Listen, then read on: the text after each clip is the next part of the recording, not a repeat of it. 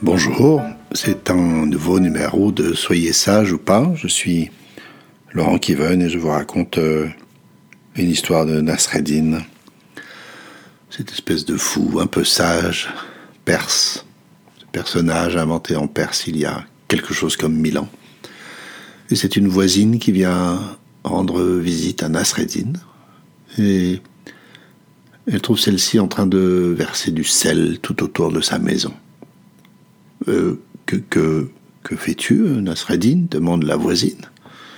Eh bien, tu le vois, je, verse du sel tout autour de ma maison. Ah oui, je vois, en effet, mais, mais, pourquoi tu fais-tu ça? Euh, bah, Tu ne le sais pas, répond le, le.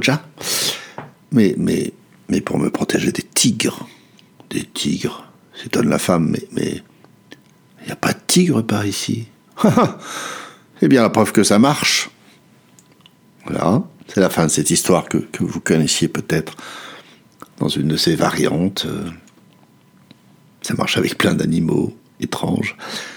Euh, réfléchissez à ce que ça vous apporte, ça vous apprend, ce que ça vous inspire. Mettez sur pause.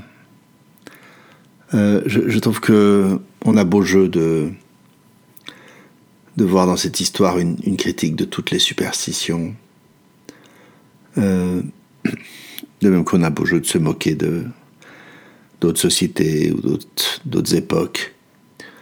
Et euh, au-delà de, des attributions euh, causales, c'est-à-dire ah bon, des relations de cause à effet euh, à justifier, c'est-à-dire qui n'existent pas, en fait, de tout temps, les êtres humains ont fait des offrandes aux dieux pour que le soleil se lève, que les cultures soient fécondes, que le ciel ne nous tombe pas sur la tête, etc. Aujourd'hui, euh, il y a toujours des offrandes, même si elles ont changé de destinataire.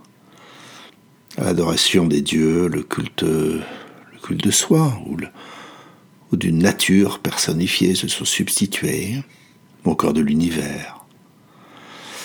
Manger cinq fruits et légumes par jour, par exemple, ça a un peu l'air d'une formule magique, même si ça n'est pas tout à fait sans fondement.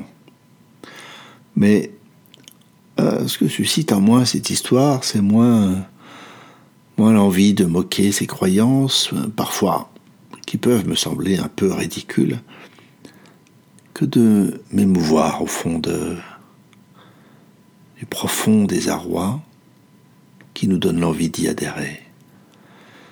Derrière ces pratiques, il y a la terreur des tigres, la terreur de la maladie, la terreur de la vieillesse et de la mort. Les croyances sont le produit inattendu de l'angoisse existentielle. Voilà, c'est la fin de ce numéro. Cliquez, partagez. À bientôt.